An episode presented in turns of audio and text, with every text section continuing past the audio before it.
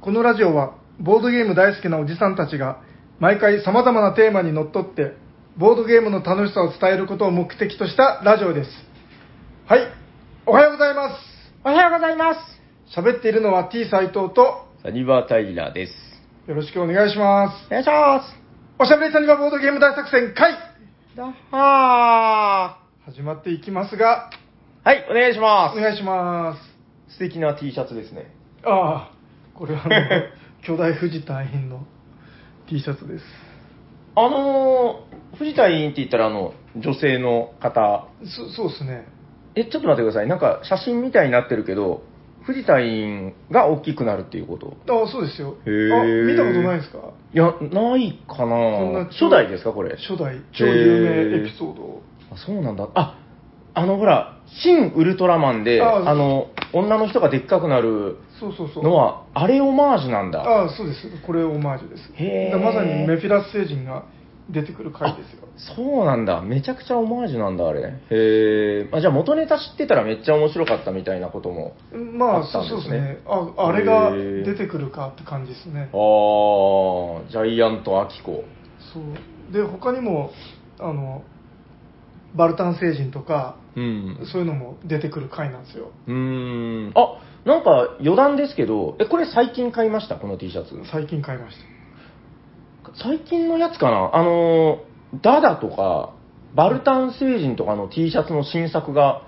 出てましたけど、調べました。調べてたない。それは知らないですあ、斎藤さんが買ってるのはこれ、ハードコアチョコレート。ああそうですねあのー、インフェルノのアートワークをされてる。えあそうなんですか確かそうでしょちょっと間違ってたらすみません。多分、テンデイズさんのあの、インフェルノとかあの、あの、ちょっとこう、いやらしい感じのね。あれは、違ったかななんか、でも確かそうだった気がします。すみません。違ったらもう全面的に。あの、で、あんまりあの、うん。難しい話するとあれです よへえそんな難しいこともあって、なんか同じブランドだったような気がするんですけどへー、まあ、なんせ、それがハードカーチョコレートで、はいで、あの、僕が見たのは、あれです、グラニフ。あ知らない。知らないですグラニフって、なんかその、ちょっと変わったコラボ T シャツいっぱい作るとこで、僕、牛尾と虎のやつを愛用してるんですけど、ほうそれの、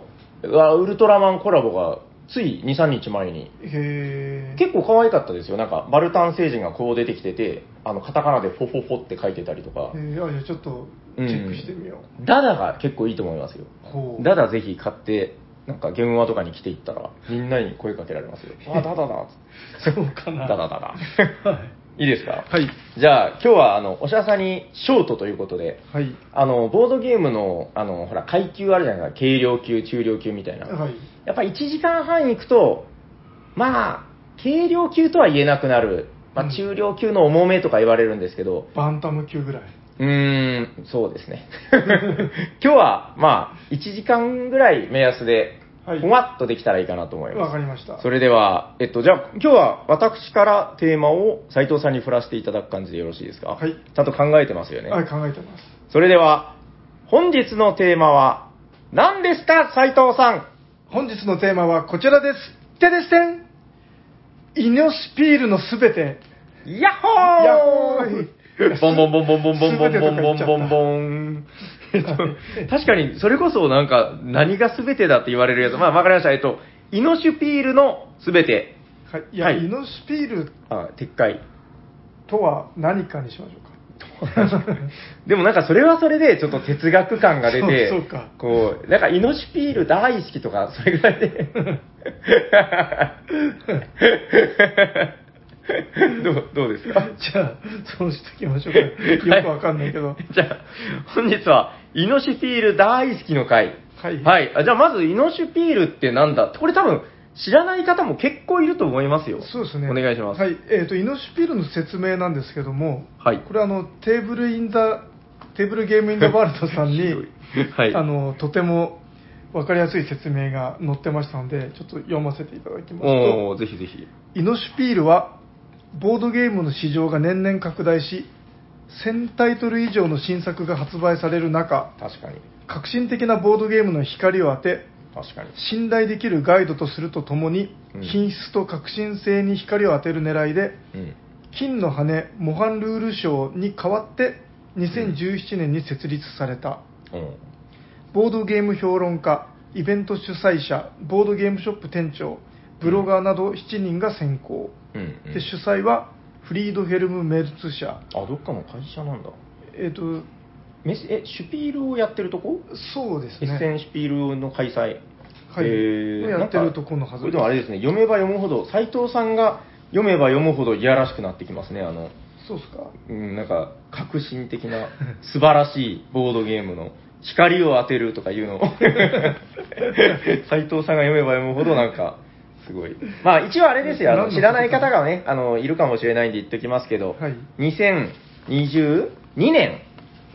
あれ大丈夫、はい2022年の、えーイノシュピール、ノミネートされて、はい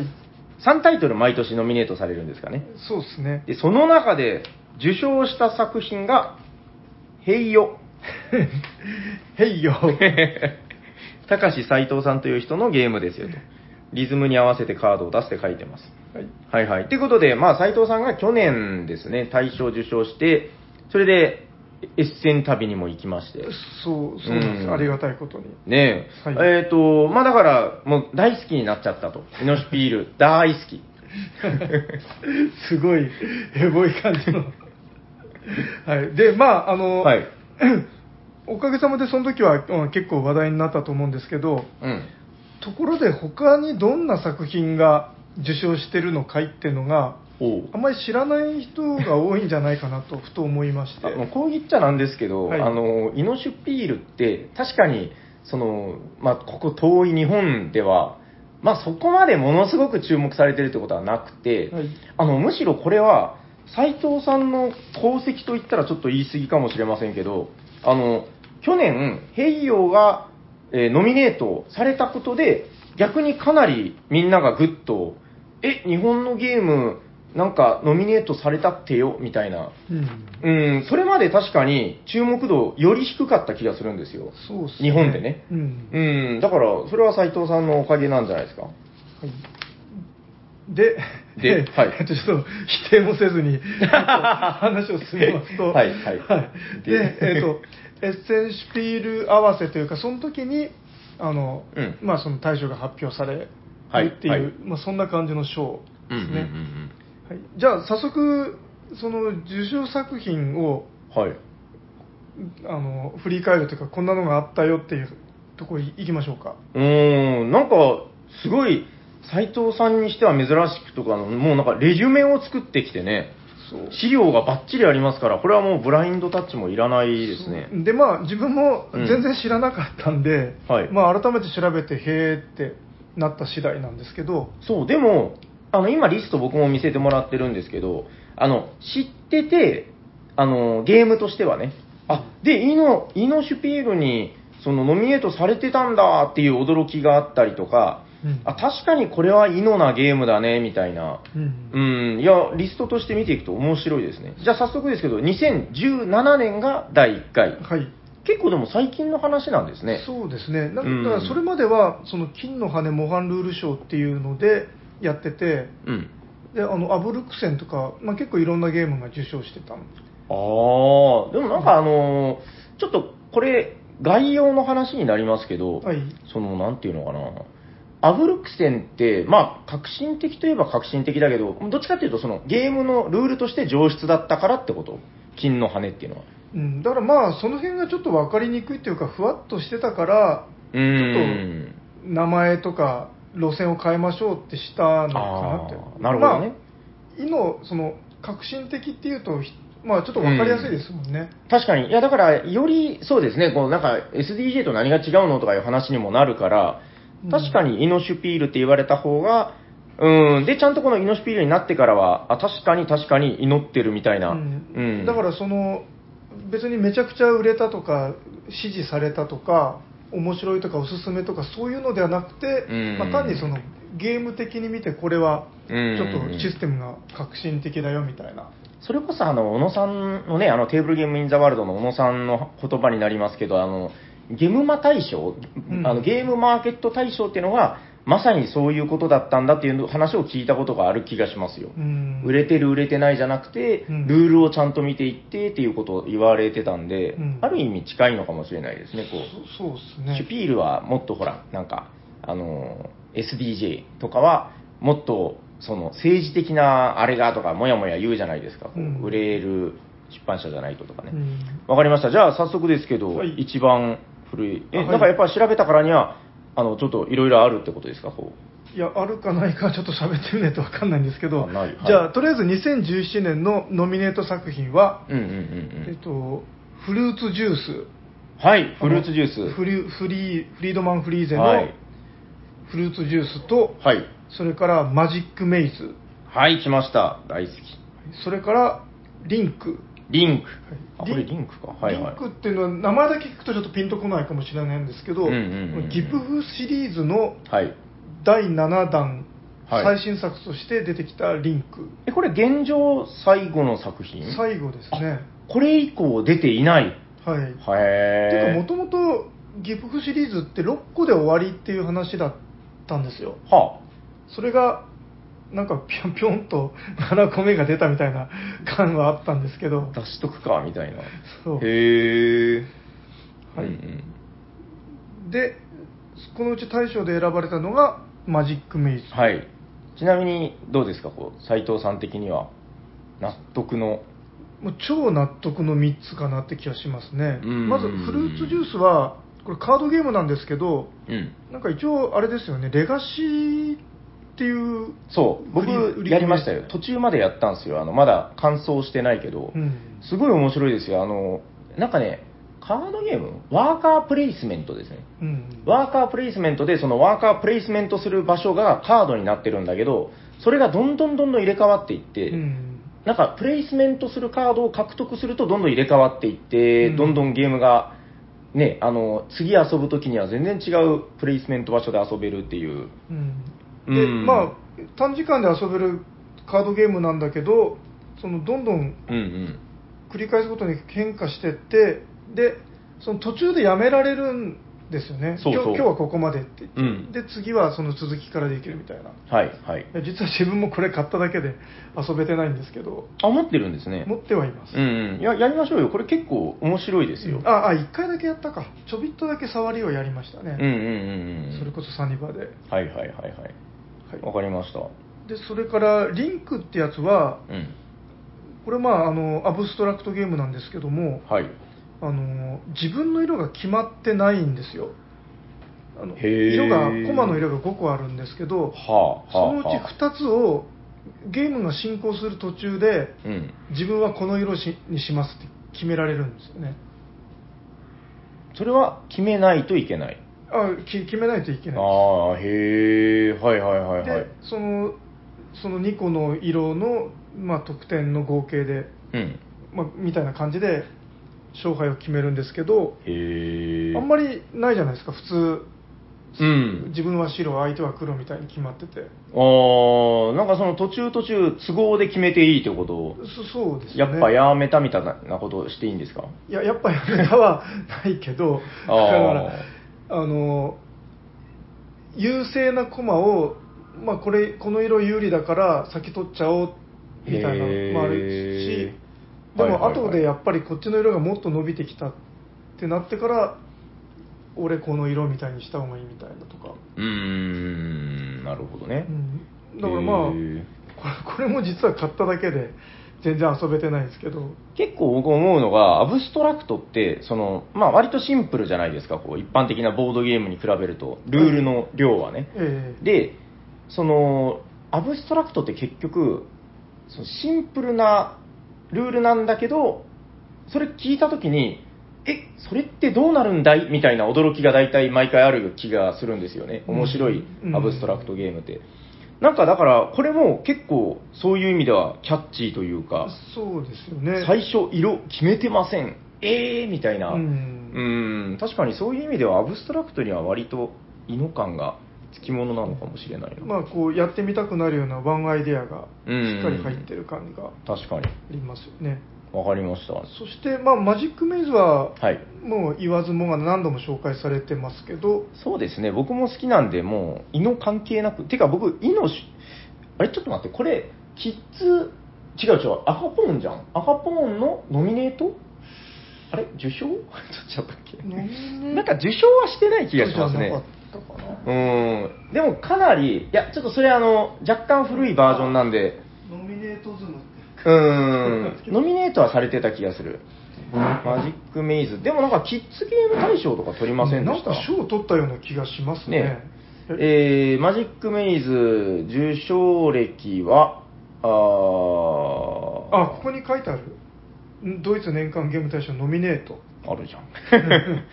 ああーだじかゃらあ大賞は取ってない。キッズゲーム部門では違うのか。あーすいません、すいません。じゃあ勘違いですね。これは、えっ、と、その会話が禁止っていうのと、うんうん。その各プレイヤーごとにできることが、コマを動かせる方向とかできるアクションが決まってて、分担しないといけないってところ。そうですね。ねいや、もうこれは大変面白いし、確かに、いいの、いいの。これは祈ってますね、でだいぶ会話ができないで、うなんかあのポーンみたいなやつその うんうん、気づいてくんですね。それを気づいてない人のところにうんグンって浮くんですよね そうですね。あれはだから、サニバでは気づいてくんって呼ばれてて、あーあの、音を立てちゃダメなんで、うんあの、よくね、これやりがちなのが、ってこう、あーそのあれはね、僕は下品だと思いますなるほ。どだって喋っちゃダメっつってんだから、うんそこで音を立てるっていうのは、大変これはマジックメイズ的には、世界観的に僕は下品なプレイだと思ってて、うん奥にしても、スッとこう無音で、で、その人が気づかないぐらいが面白いんですよ。おほもうこの置いてんのに気づかないから、もうもっとずっと前に出すみたいな。でまだ気づかないから、もう目の前にこう来るんだけど、そこでわってなって、 っていうのが面白いかなと僕は思ってます。うなるほどはい。いいですね。2017年、はいもうはい早速だいぶ異能感があるんじゃないですか。そうねじゃあ次行きましょうかはい、そうですねど。んどんあ最ります初で頑張りすぎると、あの、だんだん尻つぼみになりますそかうでら。すよねはい。じゃあ次2018年は、はいノミネート作は、うんえっと、まずボンクあー、ボンクか。はいこれ、イノ、まあ、はいはい、どうぞ。それから、えっと、クールランニングはい。これはあんまり知知ららないですよなねい。全然知らない。で、ちょっと今僕めっちゃ気になってます。これ何、はいまあいいや、で、そして、えっと、ザ・マインドはい、ザ・マインド。はいで、はいまあ、ボンク・ザ・マインドは結構知られてますよね。はい。まずもういいんじゃないですか、ボンクとザ・マインドは。うんザ・マインドは、あ の要するに、はい手番がないリアルタイムのザ・ゲーム。はい。で、ボンクは、あの、2対2で玉ころやる玉転がし。うん。まあ、これもみんな知ってるから。うん玉を転がして玉にぶつけてゴールに入れるってやつ。はい、はい。まあ、大変面白い。玉玉。はい。ザマインドそして、クールランニングっていうのが、これがなんかひときわやばいぞ、これ。あのどういうこと 知られてないんですけどこれが実は大賞で、はい。いや、それは対象だ、これ。はいで、えっと、ゲーム内容がなんか本物の氷を使ったすごろくって書いてあるんですねえ、びしょびしょになるじゃないですか。なんかカップの中にはい。氷をあの冷蔵庫から氷取ってきてそこにカポって入れてうん。これがなくなる前に運ばないといけないみたいなあ、じゃあもう室温とかが影響する。そうですねそんなゲあ自分も実はあんまり詳しく知らないんですけど、うんうんうんうんうん。はいというゲームへえ、これ全く話題にはなってない。なんか遊んでる映像見たことあるかなが画像とかうんあんまりないですね。ないっすよねいや、これはやばいな。クールランニンうーん、あれ、あれとは何でしたっけあの、ジャマイカの人たちが、あの、ほら、ボブスレーグする映画。ああれ確かクールランニングって確かそうです よね。はあ、クールランニングですうね。んでもなんか面白そうでしたよこれうん。いや、気にはなるうな、んさすが大将っていう感じですね、確かに。だからもう SDJ やっぱみんなもう注目するようになってきてますけど、結構このやっぱ、イノとか、キッズゲームとかね、意外とに国内、日本国内では、あんまり注目されない節があるじゃないですか。うんうん、僕もっともっとこのやっぱキッズゲーム大賞とかイノシュピールとか、むしろもっと注目したいなと思いますけどね。そうですねやってみたいもん、クールランニング。うんじゃあちょっと斉藤さんが入手して一緒に遊びましょじゃあ、はいえっとじゃあこれエッセンでもし見かけたらう。わかりました。はい、じゃあ次、早速、はいどんどん行きましょうかね。行きましょ2019年のノミネートは、壁を抜けて、知らん。知らないですよ ね。それから、ディテクティブ。あ知ってる知ってる。それから、キーフォージ。キーボージあ、これは知ってる。あ知ってますあのただ、僕やっぱここまで来て気づいたことですけど、あの、知らんって思うゲームがうん、ちゃんとノミネートの中でも大賞を取ってるのが偉いですね。ああ、そうそうですデね。ィテクティブとキーフォージは聞いたことある。ああ、うん、いや、まあまあ、ディテクティブなんか確か日本語版も出てるんで、うんあのーまあ、結構メジャータイトルだったと思うんですけそどう、ですね。この聞いたこともないゲームがやっぱ大賞受賞してるのすごいな。そうですね。で、ちなみにこの壁を抜けてってやつは、はい、なんすかこなんれ。か、下に磁石が仕込んであるボードを回転させて、ああ、面白そででなんう。か迷路を動かしたり、棒をスライドしてお化けを移動させる。めっちゃ面白そうじゃないですか、これ。うん、なんか、え、欲しい、これ。磁石でボーダー動くけど、お化けは動かないとかなのかなっていう組み合わせなんじゃないですか。だから、いや、もう妄想で喋ってるけど、うんその、このアクション、えっと、何ボードを回転したときは、お化けはそのままでとかう。ん、そそうですね。なねんか、これちょっと気になって動画とかで随分見たんですけど、うん。確かにそんな感じの動きをしてましたね。いや、めっちゃ面白そう。やっぱこの、ボードゲームで、もうね、今ほら、ボードゲームアリーナとかあるじゃないですか。うんで、アリーナでできるんだから、ふん、こんなボードゲームなんてみたいな、どうしてもやっぱ出てきがちなんだけど、ああ、この、その、より根源的な、ね、原始的な喜びというか、うん。磁石ずらす、動く、ずれるみたいな、こんなのアリーナでやったってもう何一つ面白くないだろううし、ん、いや、こういうのこそやりたいですね。そうですね。面白そうですよね。めっちゃやりたい。これちょっと買ってきてもらっていいですかあじゃあ、これもないですね。 で、ちなみめにっ、ちゃ遊んでみたい。他のディテクティブってやつは、はい。ウェブと連動して、あ、なんならね、これは僕やりました。あ、やりました。はいはい。面白かったですあ。とウェブと連動してました。ウェブと連動してました。ブラインドタッチしながら、名前とか打ち込んでね、で、その、ID 作ってログインするんですよ。へーあ、の、すごい、本当捜査官になって、この知的操作をしてる感じへーで、いや、良かったですよおー。まあでももう、あの、有名なゲームだからいいです、こんぐらいで。あ、有名なんですね。うん、いや、で、キーフォージも、まあ、なんかみんな知っとるやろうぐらあいの。これしそう、そうなんですかなんか、これは自分全然知らなくて、へーってなったんですけど、だってガーフィールそのリチャード・ガーフィールド、マジック・ザ・ギャザリングを作ったガーフィールド先生で、はいはいはい。 AI が作った36枚の完成されたデッキを持ち寄って戦うと。で、構築は、うん構築ではないってことですねい。や、だから、このキーフォージは知ってたけど、AI が作ったっていうのは知らなかったです。うーん。いや面白いですね。確かに祈ってますね。こう、時代に合ってるし。うん、でアンバートークンを6個集めるとキーが作れてそのキーを3個作れば勝ちっていうゲームみたいですねアンバはいー。はい、わかりました。まあ、でも、いいと思いまはす。いとりあえずこ、2019年は、誰が何と言っても壁を抜けて、はいアブ・ダーチ・ディ・マワ ー。めっちゃ遊んでみたい。作者も誰これユルゲン・アダムス。何の人なんですか分ね。かんないですねいやー、これはちょっとやってみたいですね。氷のゲームもやってみたいし、はいやっぱイノのゲームの対象を取ってるゲームって、やっぱどこかぶっ飛んでるし、あの、これちょっとすいませんね、あの、は間で話ちょっと挟んじゃうけど、はい、うんやっぱりその、ボードゲーム僕が面白そうって思う時って、え、それってどうなっちゃうのどうなっちゃうんだーっていう、やっぱり、期待感というか、ワクワク感がすごい好きだったりするじゃないですか。うんレビューとか見てたらね。そうですね、うん、いや、いいですね。ここまでいいですよ。3年連続ではい、かなりいいタイトルが。はい。じゃあ続いて2020年いきましょうかははい、お願いします。い、2020年のノミネート作はパームアイランドうーん、知らん。それからルート知ってる。それからチーム3、見たことはある。はいでえっと、じゃあ最初のパームアイランドからいきましょうかねはい。これは、え実はあの持ってきてるんですけど、それ、私物、あそうそうです、買ったんですか買いました。どっかに、どっかに落ちてたとかじゃなくてあおいや落ちてたの買ったん ですけど、えっと、メルカド、あメルカリメルカリ。メルカリだったかな、なんかでなんかで買ったんですけど、へえ。えっと、テーブル不要で手のひらで遊べる、1人用または2人用のカードゲーム。手のひらで遊ばんでいいやん。あだからあの、ゲームマで話題になったあれあったじゃないですか。あ あー、デュエ、デュエルボーイ。デュエルボーイ。あれみたいな感じで、立ったまま遊べるんですよ。もうテーブル不要でわかりましたけど、別に座って遊べばええやん。 で、あの、カードを90度させ、回転させたりして資源を。うん、ちょちょっと手のひらに乗っけてみてください。あはいはいあカードもちっちゃいかなそうそうですね。斉藤さんの小さい手のひらにも乗るぐらいの。これでなんか2人用のデッキが入ってて、はい。あ、で2人専用いや、基本1人ゲームなんですよ。 ?1 から2、はあはあで、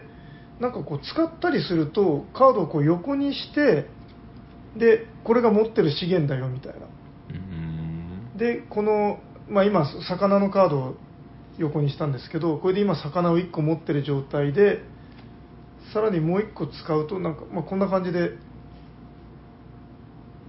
わかりますかね、ラジオ で。あの、こんな感じでって言われても、まあわかんない。まあでも、その手のひらの上でカードをずらしたり、あの、重ねたり、順番を変えたりすることで、この手のひらサイズで完結するということを。あの縦長のカードなんで、それをこう横にして、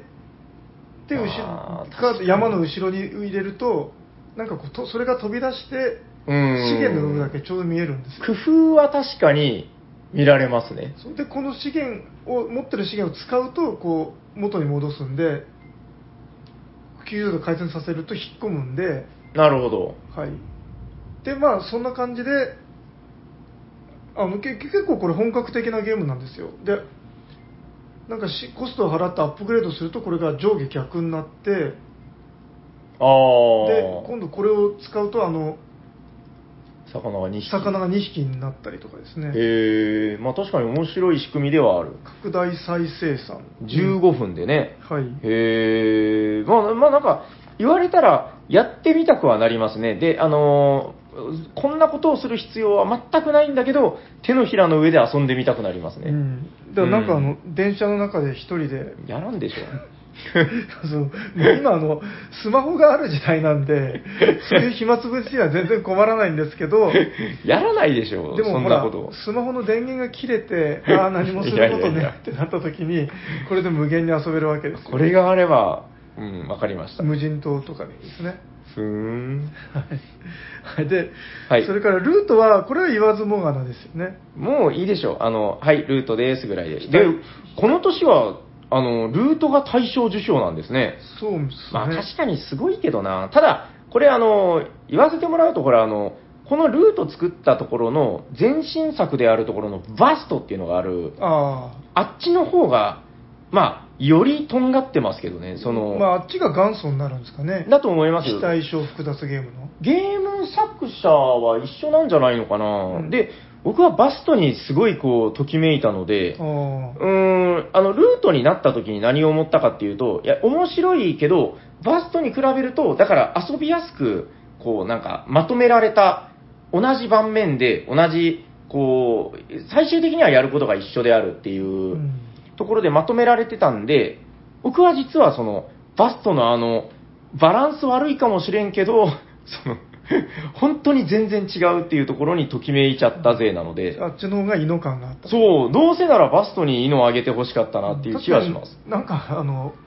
俺はドラゴンだぜって人もいれば、俺は迷路だぜって人もいましたよね。そう、俺は迷路だぜ、やばいですね。ダンジョンになるんで すよ。うん。で、ルートは、言うてもみんなルールは違うけど、同じ盤面で、まあ、取り合いをしてっていうところで、うん。でも、やっぱまあ、さすがにゲームとしての完成度はこっちの方が、まあ、高いやろうなとは思いましたけどね。まあ、ここで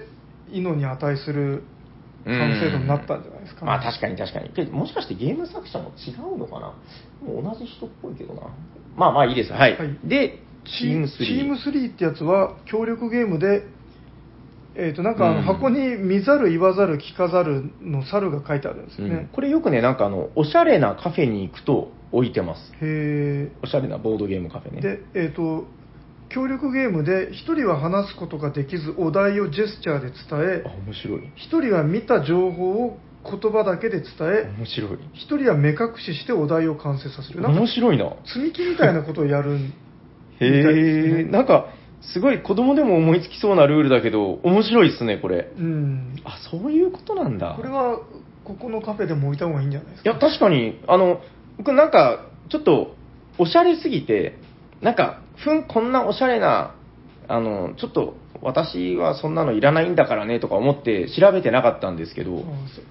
これお男塾的なカフェとしてはそうそうそう、いや、これでもめちゃくちゃいいですね。やってみたくなる。これ、いいの、いいのでいいな。イノノミネートうですねーん、確かに。ちょっと買おう、どっかで。はーい。じゃあこれえ、ちなみに2つあるのは何が色が違うだけ色が違うのとお題が違うんじゃないですかねまあちょっとへー詳しくは何とも分かんないですうけど、ん、とりあえず1個買ってみよう、今度。はい、ははーい。い、じゃあ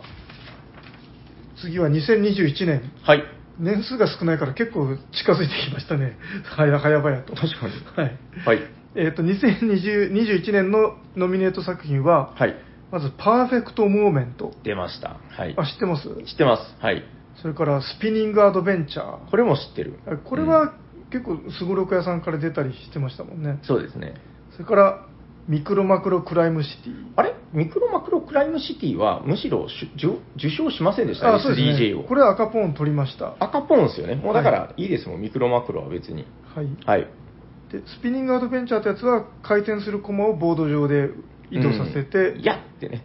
うん。ゴールに向かわせるってやつですうね、ん。まあで確かにこれもやってみたくはある。パーフェクトモーメントはスマホで写真を撮るゲームみたいですねこれは、ケンビルさんから出てますよ。おーそうそうそう。あのーなんかね、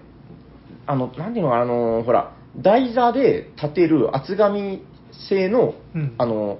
えー人物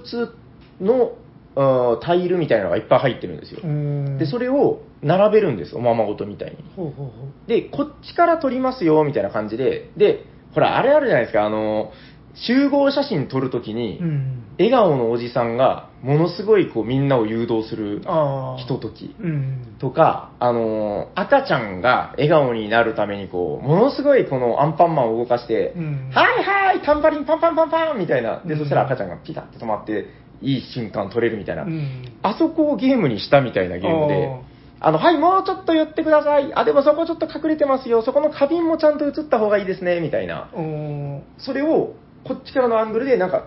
どうするかは忘れたけど、まあ、なんせ、そう、相談するのかな自分だけうまいこといけばいいのかなえでもなかなか笑わないおじさんとか笑いが止まらない赤ちゃんとかそそういうのはい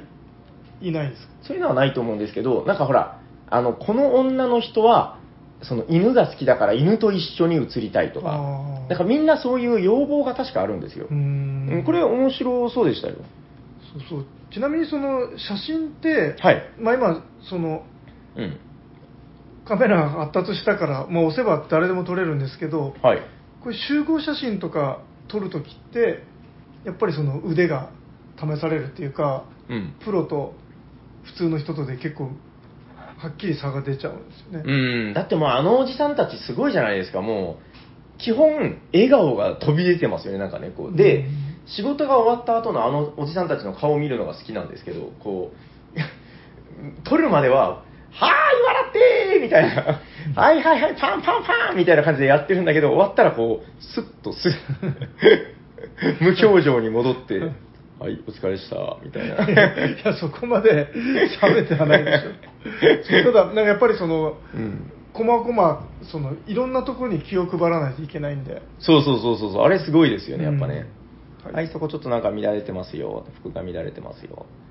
はいは。はいい、っていうのが2021年パーフェクトモーメント。これ拡張セットも確か出てたんだよなおー。ちょっと気になるとこではありますね。で、まあ、ちなみに大賞はスピニングアドベンチャーではい。すねうーん、あだからまあ、言うたらこの年ぐらいは結構、その前の年のルートぐらいからですかね、結構この、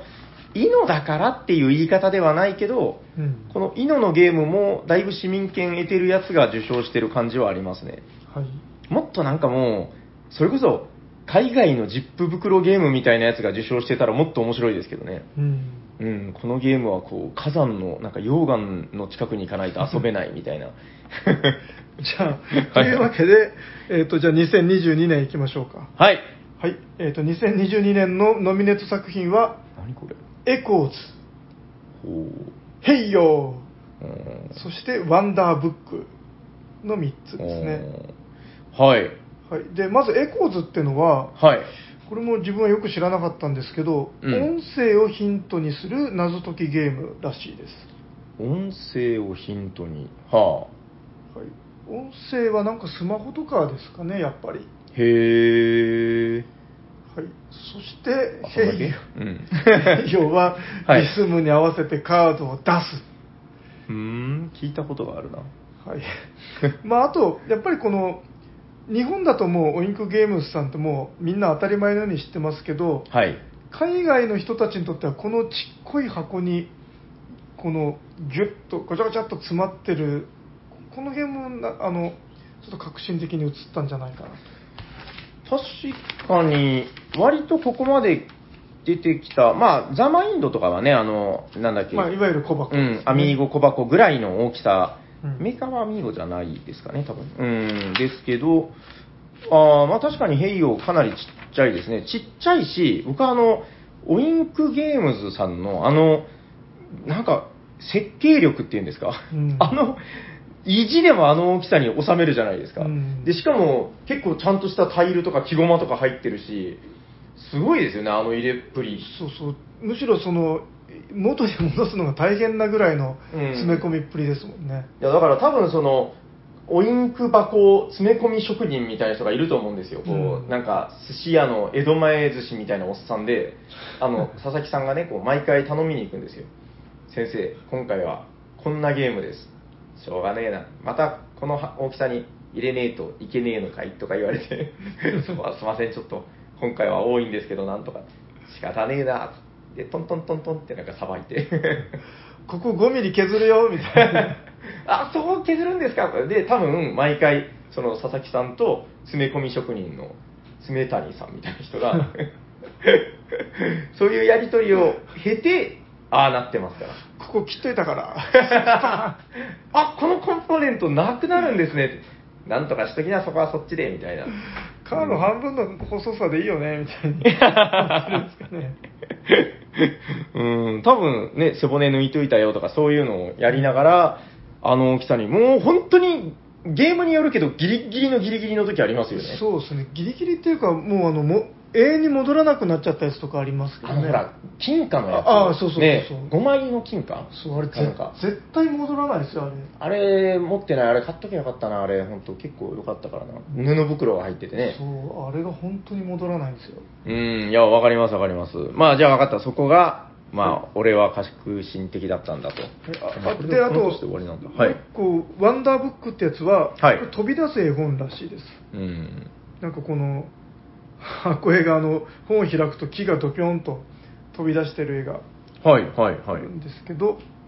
それ以上のことはちょっと情報がなくてわかりません薄っこの、ちょっと待ってください。2022年自分が受賞した年だけなんか、えらい情報が薄かったですけど。え、だって、これ、あの、ちょっと僕、その、受賞式は見に行けなかったから、はい詳しく知らないけど、えーノミネートの人たちいたわけでしょ あはい左右かなんかにはいはい一緒にいて、で、並んで、その、この中で受賞するのは、ドゥルルルルルルってやったわけでしょそうですねなんかもっとないんですかここのワンダーブックのところのなんか人はすごい飛び出し感があったとか、エコーズの人はめっちゃなんか音がうるさかったとかそういう。いや あのなんかドイツ語だったしよよくわからなかったっていうのもあるし むしろ一番こう間近で見たはずなのに。いやでもゲームの紹介とかはなくしてなかったと思うんですよねあそうなんだはいわかりました。じゃあ、まあそんな感じでということで。はい。で、であの、なんで今持ってきたかですけど、えー今年も、あそういですねつ、いつ、で今年の発表がこの間6月にありましてノミネートが。はいはい。で今年のノミネート作がはい。あ消えちゃったさっき調べてたんだけど何をやってるんだ。 えっとまず一つが QT、 QE ね。あ QE。 QT ハニー。はい。 QE あの無限に借金できるっていうはい QE と、はいまあみんな知ってる。はい。あとスペースなんちゃ らひどい。えっとスペースなんちゃらスペユニティだったかな2023インノヒュピエルブラインドタッチはいはい、出ましたよ。出ました2023年。えー、これはですね、あ、なんかめんどくさいのが出てきた。何これ。もう、何何これ。ウォール許可。はいはい。ミステリウムキッズ。ああ、そうだそうだ、ミステリウムキッズだ。 QE。スペースシップユニティ。はい。はい、もう全然わかんないです。まあ、いいんじゃないですか。あの、気になった方々 は、今年のやつ、調べてください。そうですね、9位ぐらいしかちょっと自分はよくわからないですね。僕はでもね、ミステリウムの元版は結構好きで、あうの、んちょっとごちゃごちゃしてるけど、あの、ディクシットみたいな協力ゲームの1対他の協力ゲームなんですよね。なんかあの、一人が幽霊になって、そうそうそうそう。で、その、喋れなくてね。喋れなくて、うなんかその、あれですよね、それです。ポルターガイストみたいな感じでそうメでッすセージを伝えないといけないやつですよね。ただね、あれちょっとルールが複雑だったんで、これもしかして、このミステリウムキッズはめっちゃ遊びやすくなったりしてたら、欲しいまでありますね。う僕んゲームの成り立ちはすごい好きだったので。うんはい。ということで、今年のイノも盛り上がるといいですね。このなんとかキッズが受賞する流れって結構来てますよね。あーあー、でも確かにそれはあるかも。うんえっと、これもだから今年のえーシュピール、エッセンシュピールで受賞発表そうでだすとよ思いねます。。はい。ということで、えー楽しみに待ちましょう。はい。大丈夫ですかまあ、じゃあ、あの、イノシュピールはとてもいいんだという。なんかでも改めて見ると結構面白い賞でしたね、うんやっぱり。面白いですよね。ううんん。自分もこれからもっと注目度を高めていきたいと。わかりました。斉藤さんもだからもう、毎年、イノだけ狙っていくみたいなゲームデザイナーを目指すといいんじゃないですかね。そうそうそうそうっすね。うん俺はもう SDJ とかそういうのには興味はねえんだ、つって。 溶岩を浴びながら遊ぶ ゲーム。やっぱ。はい、ということで本日のメインテーマは、イノシュピール大好きの巻でした。ありがとうございます。ありがとうございます。エモい。 お便りのコーほわナんほわんこわかほわか。ー。はい、ということで、ここからは割と駆け足でいこうかなと思っております。はいもうあの、コメントもね、そうですね、ぐらいの感じで。はい、えー、それではまずこちら、ハッシュタグおしゃさに、ツイッターの方で、ハッシュタグおしゃさには、おしゃはひらがな、さにはカタカナをつけてつぶやいていただいたものを、お便りとして紹介させていただいております。まずはこの方、メガロ岡野さん、ありがとうございます。ありがとうございます。えーカルロ A ロッシ会聞きましたということで、えー正直ほとんど知らないデザイナーさんですが、過去にこの人のやってたかなと調べてみたら、ありましたお、これ、アレス・アンボードということで、ギャラクシートラッカーみたいに欲しいタイルを全員一斉にリアルタイム争奪するので、これ、気になるあの子の手を触れるかもなやつですね、てんてんてんということで、岡野さん、ありがとうございまありがとうございます。す。知ってますいや、知らないっすね。結構ね、これ面白そうですよ。これなんか、あの、あれなんだっけ、メディチみたいに、みんな船持ってるんですよ。構で、この、限られた戦争に、こうどんどん積んでいくんじゃなかったかな。でも、全然メディチみたいなゲームではないです。な。なるほど。もっと緩い感じで、はい。で気になるあの子のに触れちゃったりする、うんそうそう、リアルタイムで撮っていくからへね。え。。はいい、ということで、えー気になった方は、アレス・アンバー・バーで、はい、遊んでみてください。ありがとうございますあり。がとうございます。頬を上げろっていうあれかな、多分、こう日本語タイトルが。はい、えー、続いてはこちら、えー、おしゃさんネーム、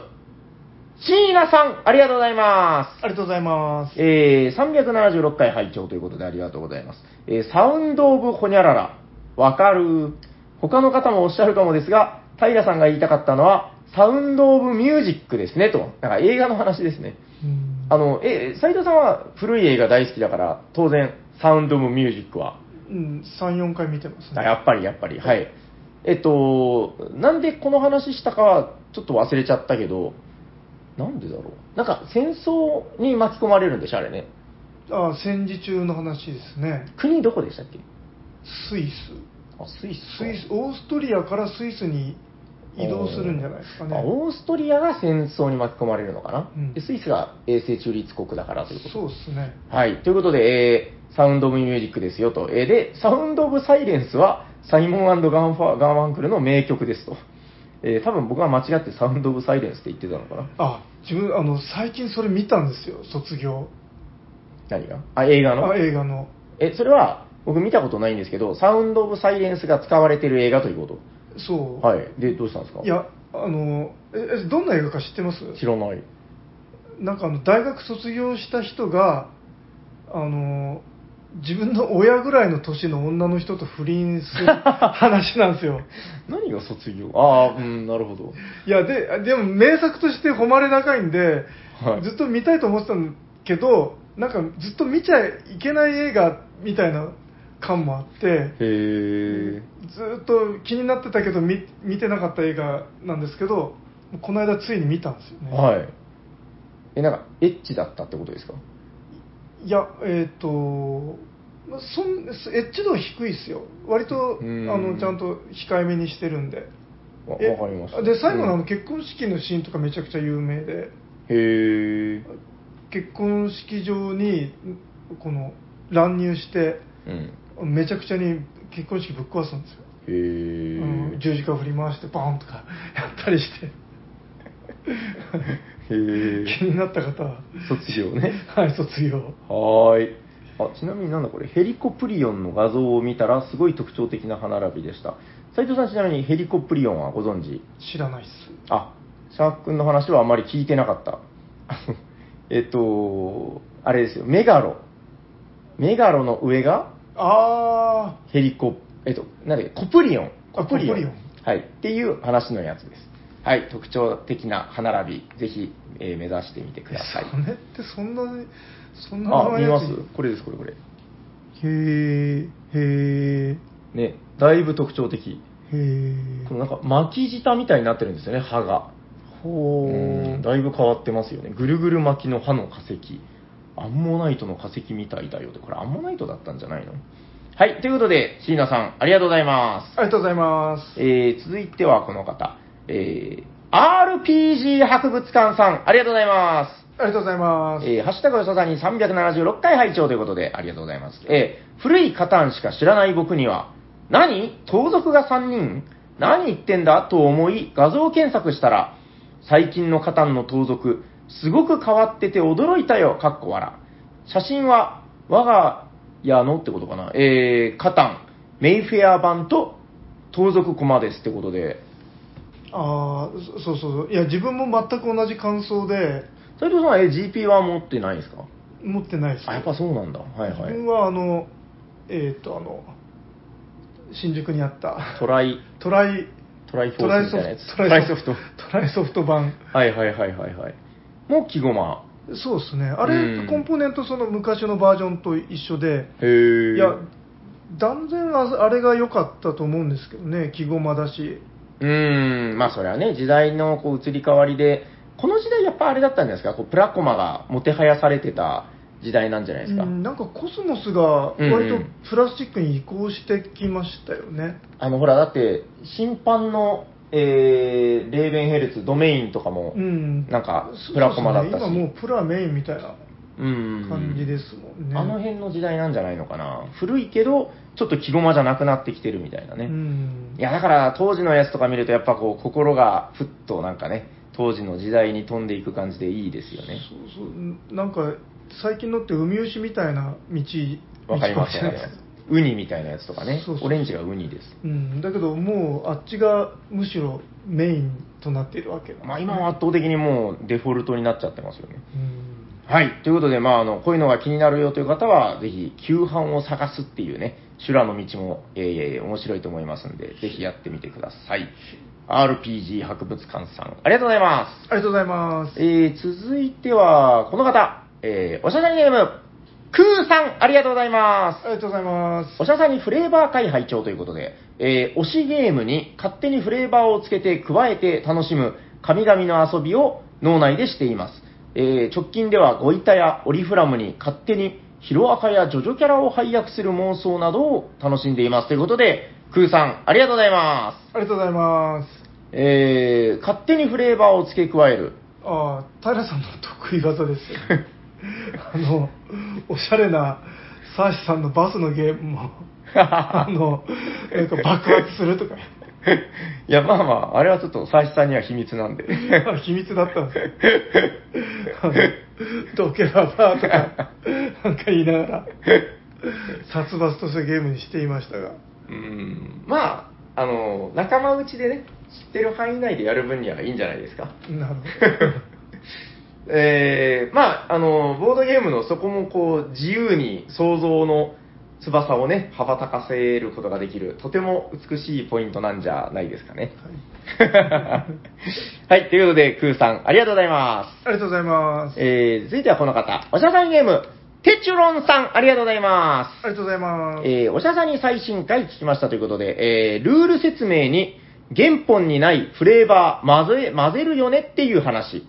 イスタンブールの親族は脱獄させるとか、脱獄すると指名手配がかかるとか言って説明しますと。なるほど。モスクのタイル効果に2金支払って古文1つを呼ぶ効果の説明の時には、親分が携帯でたす、んた、宅代あ、宅代、タクシー代のことか。 親分が携帯でタクシー代払うからすぐ来いって呼びますとか説明しますということで、てちろんさん、ありがとうございまありがとうございす。ます。あ、いいですね。これちょっと明日すぐ使えるインストテクニックだな。あさすが、やっぱりね、ボードゲームカフェ、ボードゲーム喫茶の人とかっていうのは、うんみんなこういう工夫を多分 してるんですよ。ーうん。 イスタンブール、あれでももう、脱獄でしょ、あれは。ねえ書いてないんですか、ルールブックにあれ。えーっと、本当はなんだ、 なんでしたっけ、あれ。え、でも牢獄でしょ、あれ確か。うん。警察署でしたっけあ、保釈金とか、そういうあれじゃなかったかあ、な。確かに。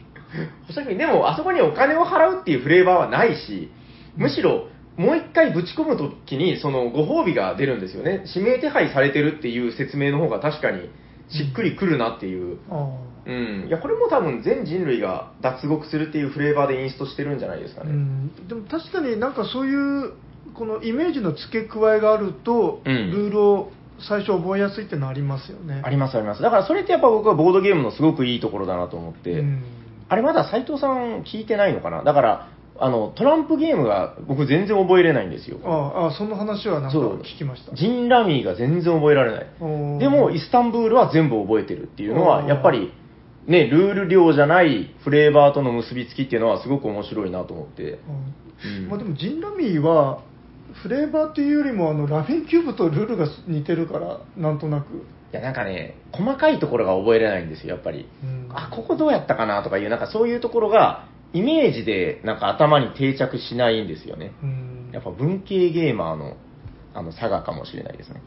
はい、ということで、てちろんさん、ありがとうございまありがとうございますす。えー、それでは、今日はね、お便り少なめに行くんですけど、最後の一通、えー、こちらは、えー、Gmail、DM の方でいただいたお便りでございます。はい、最近ね、あの、Gmail に送ってくださる方が増えて、嬉しい限りです。えーはいあの僕が楽なんですよあのメールを移す作業がなくなるんでなるほはい、って言ったらだんだんみんなこうこっちに来てくれるんでまあそれにあれです よねあの、はいエゴサで先に読めちゃうっていうのもないって点でもあそういいですよね確かにいいこと言いますねはい、僕が楽なだけではない、はいあと DM より G メールが嬉しいですはいということで、えーこの方えー、パーティーゲームの定義を考えて夜しか眠れないおしゃさにメンバーの皆様お邪魔スキップしながらカードの説明をするマジモリさんを iPhone14 が立体音響で完全再現してくれたので、大変満足した帽子ですということで、帽子さんありがとうございまありがとうございますす。国内のゲーム、違う、国外だ。国外のゲームの巻を聞いていて、ずーっと、息、江戸職人物語が頭の中をぐるぐるしていました。日本テーマで息を集めるナイスでクールなあのゲームです。初めてプレイした時は、日本大好き変態が外国人が作った日本テーマのゲームだと思ったのですが、作者は枯山水を作った方だと最近知りました。火事と喧嘩は江戸の花がめちゃくちゃ似合うロンデルゲームなので、全日本人に遊んでほしいゲームです。テアンディ・ベラボメイ、あの回は、国名が入ったゲームの話だ、おととい、キアガリがガリが、キアガヤガリ と、ヤコウさんに言われたいです。皆さんは国名が入ったゲームを思いつきますかではでは、次回の放送を楽しみにしていますということで、帽子さん、ありがとうございまありがとうございますはい、えっと、ちなみに、息は斉藤さん遊んだことはすナイスいや、ないんですよ。だから僕も遊んでないし、結構身の回りで遊んでる人少ないんで、うんなんかこの機会にちょっと国内でね、あの手に入りやすくなるといいですね。あなんかでも国内版が出るっていう噂ですよ、ね、あ、マジですかうん今度あ今度ああ、それはちょっとぜひやってみたいな。そうですうね、ん。ちなみに自分はなんかやっぱり壱岐って聞くとはい。あの長崎のあの壱岐島を、壱岐対馬ね。はい、あそこを思い出します わかりました。 ということで、あちなみに斉藤さんの iPhone は、はい新しい iPhone ですか新しい iPhone ですよ立体音響ってよくわからないんですけど、なんか5.1チャンネルみたいな、わかんないっすちょっと今度試してみてください。なんかあの、マジモリさんがスキップしながら、テーブルの周りを回りながら説明するっていう回が確かあったんですよ。へえで、多分それを新しい iPhone で立体音響で再生したら、その、マジモリさんが動いてるように聞こえるんじゃないですか。うーんちょっと今度試してみてほしいもんですね。はい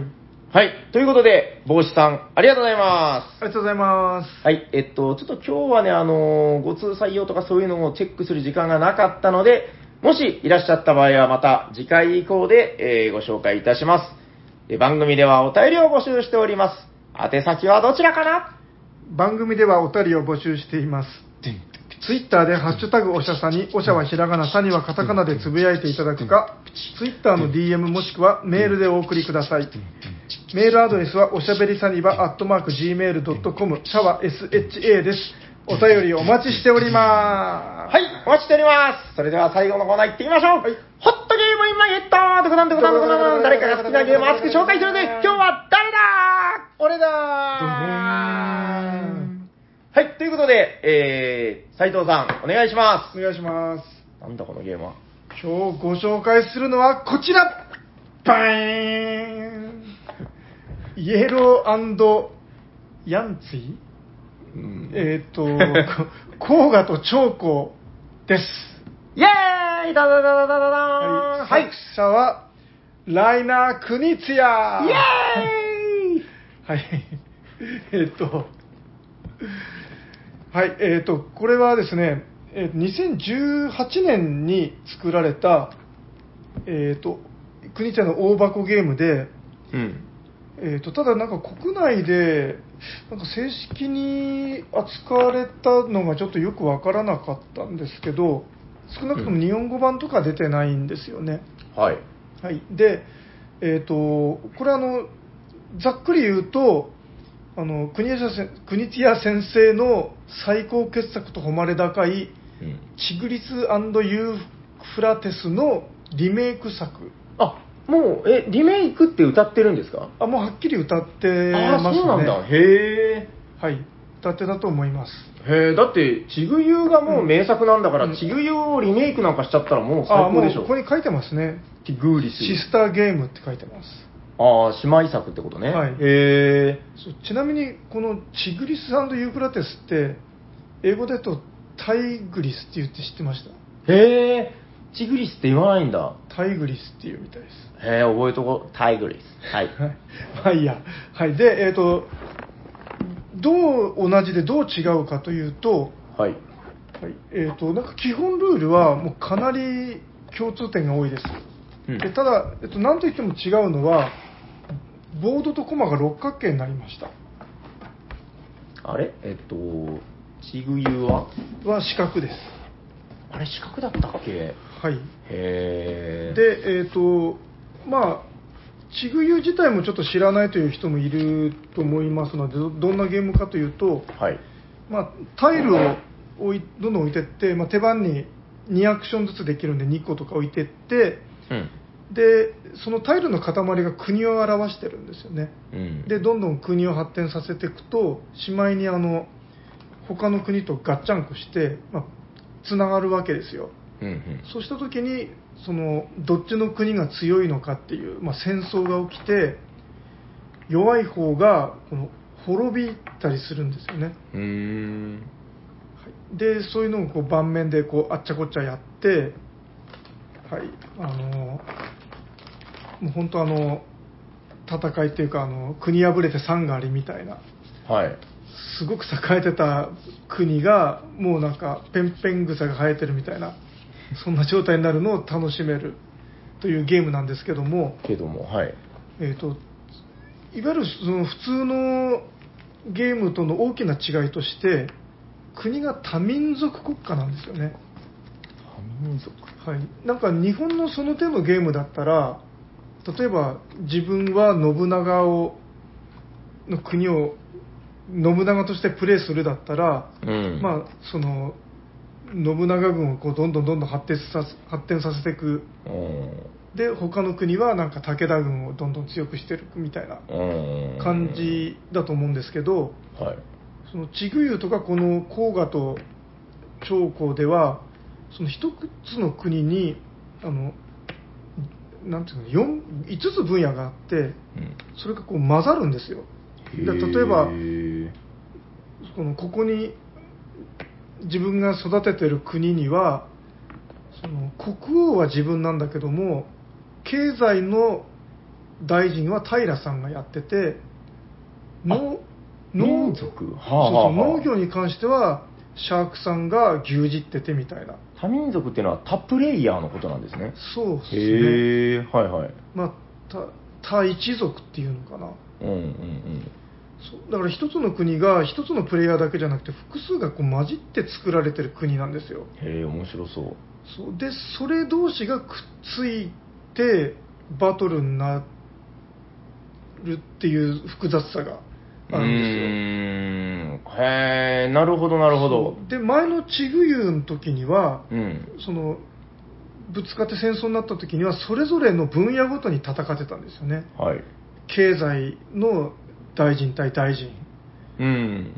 農業の大臣対大臣がそれぞれ戦ってそれぞれがあの勝った方が負けた方を滅ぼしてたんですけどはいはだいからそれで国が分断されたりしてたんですけどうんうん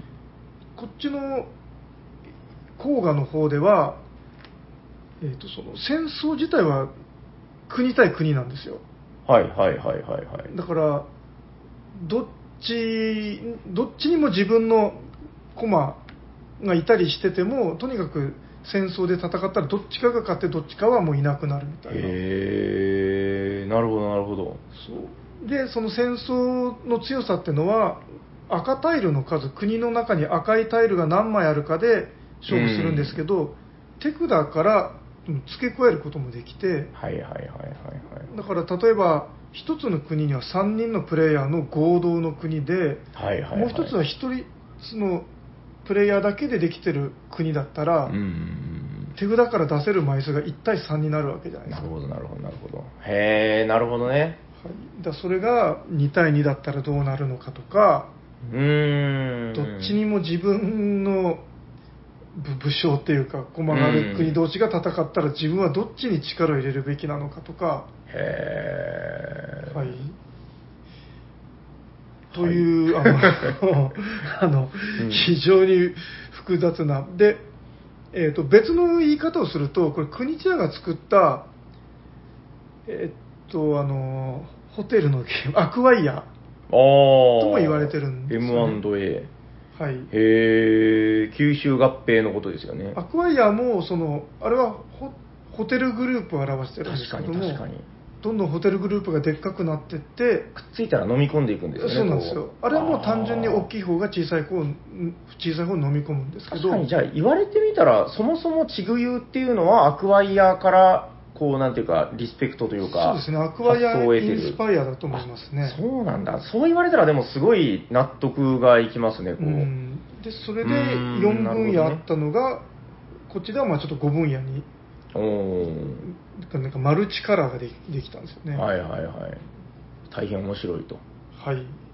まあわかりまっしたて言いつつもまだあのルール読んでソロプレイソロ回しをしてみただけで1回もちょっ と実プレイできてないんですけどこれのソロ回し大変そうだない大ろ変んな人の思惑があるゲームですからね そうですよあのそうんそれぞれの気持ちになって確かにはい、ある時はライオンププレイヤーの気持ちになって、 結構複雑だな斉藤さんもしかしたらあのマルチゲーム今やりたいのかもしれないですねこうあのパックスパミールとかやってないですかやってないです。あのすごい考え方近いですよこう、種族が3種族あるんだけどそれぞれにこうなんかそれがプレイヤーではないっていうところでうん利害を考えてっていうなんかそういうゲームに通ずるところがあるのかもしれないですね。うんわかりました。まあ、なんせちぐゆうリメイクなんだ。やってみようということを。そうですねだからまあその一つの国がいろいろ混じってるっていうのが、うんうんやっぱ日本って島国なんでどうしても、あー、なるほどね。うん、国対国って言ったら、まあ、その自分対相手みたいになるんですけど、うんうんうんそこが混じってるってところが、はい、大変興味深いところですねはい。大丈夫ですかはい。はい。それでは最後にもう一度ゲームのタイトルを。はい、えーとライナー国千谷先生の「イエローヤンヤンツイ」うん、なんかヤンツィではないような気はしてきましたけど。ヤングッド勢はい。ヤングとぜ。絶対違うな。ははいい、ありがとうござありいまがとうございますす。